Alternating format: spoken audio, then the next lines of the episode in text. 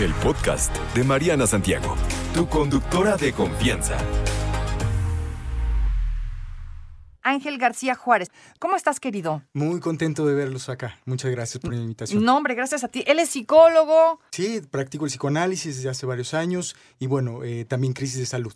Crisis de salud. Bueno, él es el especialista que hoy nos va a estar platicando sobre este tema que decíamos el día de ayer fue el Día Mundial de la Salud Mental y es un tema del que se tiene que hablar, amigo. Se tiene que hablar definitivamente. ¿Por qué es importante este día? Bueno, eh, ya lo decíamos fuera del aire, sin duda estamos, eh, nos enfrentamos a la estigmatización que presentamos y que hacemos incluso nosotros mismos en contra de aquellos que nos dicen, oye, me siento mal. Y justamente creo que ese es el punto, cuando uno se siente mal, cuando uno se angustia, está estresado y lo platica con los amigos, generalmente nuestra respuesta la regamos, como decíamos Sí. hace ratito, y justamente lo que le decimos es, bueno, mira, eh, no te pasa nada, échale ganas, eh, Aliviánate. aliviánate, Sí, todo, sí. Va, todo va a estar bien y ya está. Sin embargo, esas respuestas lo único que van generando es que más bien se silencie que uno se siente mal.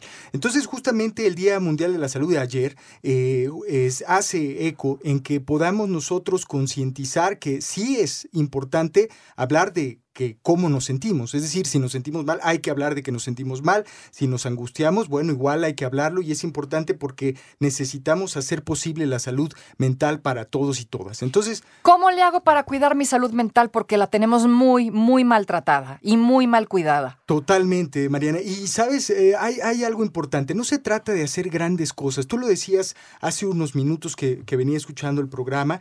¿Cómo, cómo con pequeñas cosas son import- es importante comenzar a cambiar nuestros hábitos, nuestras actividades y poco a poco reconocer que los pequeños detalles son aquellos que van a permitir grandes, grandes cambios? El primero, por supuesto, que podríamos señalar es que allí cuando tengamos esta sensación de afectación, necesitamos hablar de eso que nos pasa, con los amigos incluso, con esos amigos que nos dicen que están para acompañarnos y reiterar que sí, que si nos sentimos mal, bueno, es por algo y habrá que poder enunciarlo, habrá que, habrá que poder hablarlo para que Se tiene que decir. se tiene que decir. Digamos que, sí, sí, Adelante, Ah, adelante. claro. Digamos que, digamos que la- el primer punto es poder hablar de eso que nos pasa, sin tener miedo, ¿sabes? miedo. Por- sin miedo, sobre todo porque, vamos, cada uno de nosotros nos algo nos pasa y entonces nos sentimos mal, pero cuando hablamos eh, estamos llenos de prejuicios, estamos llenos de ideas que generalmente silencian eso que nos está pasando y es imposible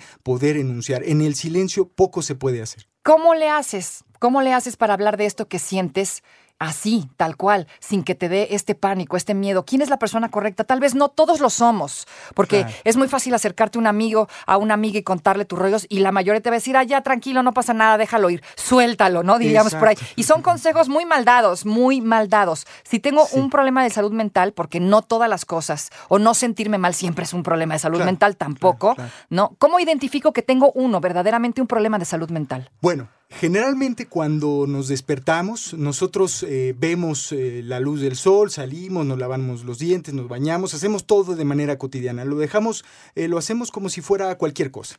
Nos vamos en el coche, vamos en el transporte, lo que sea, y llegamos a nuestras actividades. Ahora, eso que hacemos de manera cotidiana, nosotros lo tenemos como si fuera casual.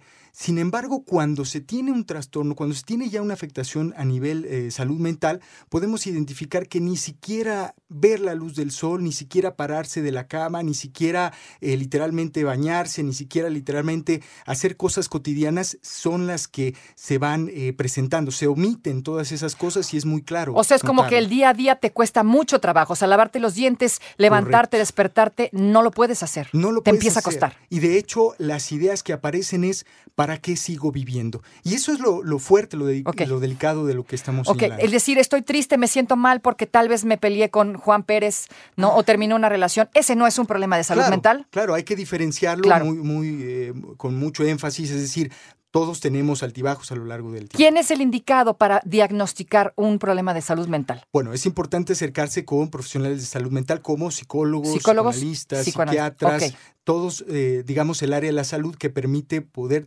diagnosticar y tratar sobre todo estas afectaciones. Y hay muchos lugares, entiendo, ¿no? Que son gratuitos, que no, no, no, no son necesariamente de paga, donde nos podemos acercar. Correcto, el sistema de salud en México es, es muy amable en ese sentido. Tiene muchísimos números, incluso telefónicos, que con, eh, con marcarlos directamente aparece la posibilidad de entablar una conversación. Hablando socialmente, nosotros como personas, tal vez yo tengo a alguien que conozco que pues medio sospecho que tiene un, algo raro porque hay comportamientos, amigos, que no son normales, ¿no? Y, y, hay actitudes de una persona que siempre está triste, decaída, que es cohibida.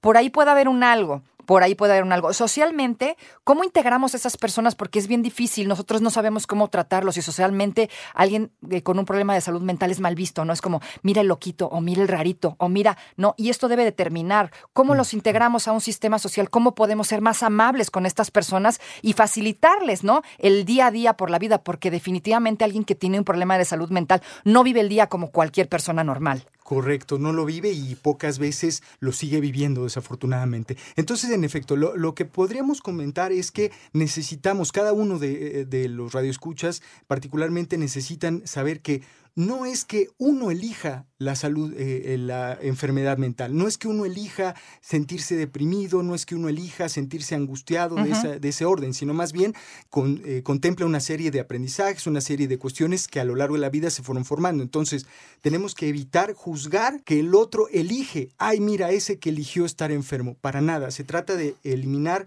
esta idea de que juzgamos al otro. Y creo que aquí es importantísimo, Mariana, porque ya decíamos de estas respuestas del cuerpo donde uno pues simplemente pues no se levanta, no se asea, no, no hace las cosas que regularmente hacía.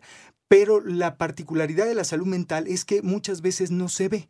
Y entonces el problema es que encontramos a personas muy alegres, muy cordiales, muy felices, que van de arriba abajo y nos damos cuenta que justamente allí es donde aparece también algo, algo bien, bien peligroso. O sea, no nada más la gente que anda decaída, eh, tristina, eh, bajoneada, también la que anda excesivamente feliz puede tener un algo. Correcto. Y esta es, esta es la clave, porque cuando nosotros decimos, bueno, es que cómo es posible que él tenga una afectación de salud mental si, si está, si corre, si hace, si si salta, si se sonríe, si hace, si es exitoso, exitosa, etcétera. Y en realidad sí, sí es posible. Y la, la dificultad además es que uno dice, bueno, es que cómo es que él, cómo es que ella, que tiene tantas cosas, puede tener una depresión, por ejemplo. Entonces ese es el riesgo, porque incluso la misma persona dice, yo no puedo mostrar que me siento mal porque soy, porque hago, porque tengo, porque tal cosa. Y sin embargo... O sea, no me permito estar mal. Exactamente. Y lo estoy tapando con estar excesivamente bien. Exactamente. Qué barbaridad Fíjese nada más.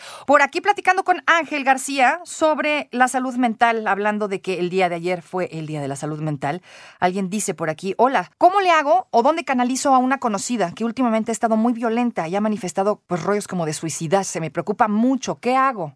Bueno, esto es importante, sobre todo porque hay, muchísimos eh, lugares a, nivel público. La, mi, misma, eh, mi mismo espacio clínico es uno de ellos, pero es importante aquí lo que dice, porque la depresión eh, transcurre por dos elementos una fase maníaca, es decir, de agresión, de movimiento, de, acción, y una fase depresiva. El riesgo con la depresión es que circula por estos dos espacios. Entonces, en tanto puede ser una depresión que simplemente eh, termine o tire a la persona en la cama y no la, no la, no la deje mover, como puede ser una depresión que active esta, esta fase maníaca y entonces ponga el riesgo su vida o incluso la vida de los demás. Por eso, eso es un signo muy importante de alarma que habrá que considerar una atención clínica ya directamente. Directamente. ok.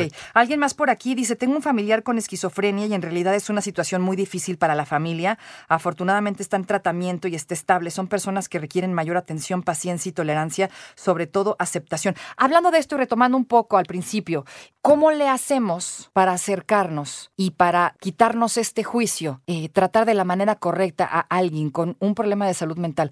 Digamos, ¿cómo me acerco? ¿Cómo le hago para que esta persona no se sienta juzgada. Primeramente, concebir que las afectaciones de salud mental, como ya decíamos, no son una elección, sino más bien es una afectación derivada por algunos factores específicos. Lo que es importante considerar entonces es que el trabajo y el acercamiento tiene que ser no como algo menor, no como si diéramos, eh, ay, mira el pobrecito, mira la pobrecita, o mira cómo está sufriendo, sino reconocer que algo está viviendo y si vamos a acompañar, podemos acompañar con cariño, cuidado y comprensión. Es decir, hay tiempo, se necesita necesita tiempo para cursar ese proceso y la familia lo sabe, la familia debe reconocer ese, ese proceso que tiene, no juzgar, cuidar y sobre todo también, como sugerencia, por supuesto, atenderse, porque vamos, ver a un familiar con una afectación de salud mental es, es doloroso. Oye, ¿y cómo? O sea, tengo que fijarme un poquito más lo que digo, tal vez, tal vez ser más cariñoso, más empático, más amable. Este tipo de conductas me ayudan a acercarme a que esta persona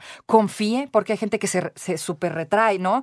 Y dice, no, es que me ven como el raro, yo no quiero tratar con ellos. Entonces, ¿cómo le hago para, para romper esto? Correcto. Cuando nosotros tenemos una afectación en salud mental, nuestra percepción y de la realidad cambia completamente. Vamos a pensar, por ejemplo, en una esquizofrenia, como ahorita lo señalaba la persona. En este, digamos, en esta afectación, la realidad es diferente. Si nosotros comenzamos a juzgar y decir, no, eso no es, eso no es verdad y eso estás loco, eso, eso no tiene sentido. No, no, es, hay que entender que esa afectación y esa enfermedad tiene esas consecuencias, que la realidad se ve eh, diferente y necesita, por supuesto, ya en esos casos, una atención eh, terapéutica y también eh, medicamentosa. En ese sentido, necesitamos considerar que todo lo que se ve en la realidad de parte de la persona que tenga esa afectación es real para esa persona. Y si nosotros comenzamos a juzgar que, ay, no, es que cómo puedes ver, decir que el día está horrible si mira que solo está, bueno, porque así lo está viviendo. Entonces, ese podría ser uno de los acercamientos, no juzgar ante la otra realidad que está viviendo la persona. Yo, por ejemplo, fíjate que en la escuela teníamos una amiga que tenía un trastorno bipolar polar por ahí y lo tenían como sedado, como con medicamento y se mantenía como digamos estable, pero sí era una persona más retraída. Y nos costaba trabajo como decirle, oye, vamos a comer, vente. Todos sabíamos que tenía eso, pero era como de, vente. Y no quería y como que no sabíamos cómo acercarnos y se iba como lejos. Y luego empezó con otros rollos, bulimia y otras cosas. Eh, pues ya digo, ¿para qué platicar de eso? Pero no sabíamos cómo, ¿no? Cómo integrarlo, cómo que se sintiera parte, no, no teníamos como mucha idea. En esos casos, por ejemplo, cuando es un amigo y puede seguir desempeñando sus actividades, aunque con algún trastorno, claro. ¿cómo lo integras? Hay dos elementos. Uno, lo que decimos. Por ejemplo, le podemos decir a la persona, oye, ya levántate, sal de la cama, este, ya ponte a hacer algo. Pero qué diferente es decir, oye, vamos a salir a comprar, acompáñame. Es muy diferente decir, ya levántate aún, vamos a hacer algo. Por otro lado, cuando, cuando decimos, oye, necesitas ayuda, oye, este amigo, necesitas ayuda, bueno, eso no los puede decir cualquiera, nos los puede decir todo el tiempo. Pero, sin embargo, lo que tenemos que hacer es decir más bien, ¿cómo te ayudo? ¿Qué puedo apoyarte? Es decir, más bien ponernos en un lugar diferente, no solo de sal de la cama, necesitas ayuda. O sea, no necesitas ayuda, déjame ayudarte o ¿Cómo te puedo ayudar? ¿Cómo te puedo ayudar? Exactamente. O sea, las palabras cambian completamente la idea. Totalmente, la palabra cambia la idea. Perfecto. ¿Qué otra cosa? Sí, sí, bueno, hay, hay más. Eh, cuando, por ejemplo, podemos señalarle, oye, eres muy pesimista, oye, ves la vida muy mal, oye, eh, tal cosa. Bueno, se tratará más bien de considerar otro lugar que es básicamente las cosas pueden ser diferentes. ¿Cómo te acompaño? ¿Cómo te ayudo? Vamos a hacer algo. Y comenzar a planear cosas, desde ir a comer a algún lado, desde llevarlo a alguna reunión, desde eh, acompañarlo a hacer alguna actividad, desde decirle, oye, amigo, eh, compré estos boletos, vamos a tal cosa. O sea, cosas que parecen pequeñitas, pero que literalmente podríamos decir le están, le están salvando la vida al amigo, al familiar. Claro, porque no tenemos, no tenemos, eh, eh, no tenemos la costumbre de hacerlos parte, de que se sientan más normales, ¿no? Que, se sientan normales, que se sientan parte e integrados en, nuestras vidas, que no los hagamos a un lado ni los hagamos menos. Esto es súper importante y, puede ayudar a ser parte de la terapia. Sí, claro, totalmente. Y me gustaría además agregar algo, es decir, cuando somos amigos, cuando somos familiares de alguien que padece alguna afectación de salud mental, pues claro, claro, claro que nos duele muchísimo ver a la persona, al amigo, al familiar sufriendo, porque es una situación muy complicada en términos de eh, esquizofrenia, eh, depresión, en fin, eso, Ansiedades, ataques de pánico. Sufrimos nosotros como familiares al ver al, al, familiar sufriendo, al amigo, lo que sea. Y entonces es importante porque a veces lo que nos pasa con ese miedo, con ese, con ese dolor, es que queremos verlo feliz. Y entonces por eso a veces nos, nos decimos cosas como, oye, ya ponte feliz, oye, tiene que estar feliz, oye, échale ganas. échale ganas, oye, no, no, calma, porque es un proceso largo que requiere una atención terapéutica, como bien lo señalabas, y que es importante para poder seguir adelante. Entonces, a la familia eh, y a los familiares, a los amigos, les diría eso, como decíamos al inicio, se tratará de eh, no juzgar al otro y comenzar a dar cuenta que muchas veces tiene que ver nuestra propia, este, nuestro propio miedo y nuestra propia angustia. Ángel García, qué gusto, gracias por la plática. ¿Dónde te encontramos? Redes sociales. Redes sociales, Ángel Gares con doble Z eh, en todas las redes sociales y ahí estaré disponible para en lo, que, en lo que pueda apoyar. No te preocupes, Mariana estará de regreso muy pronto. Recuerda sintonizarla de lunes a viernes de 10 de la mañana a 1 de la tarde por 88.9 Noticias. Información que sirve. Tráfico y clima cada 15 minutos.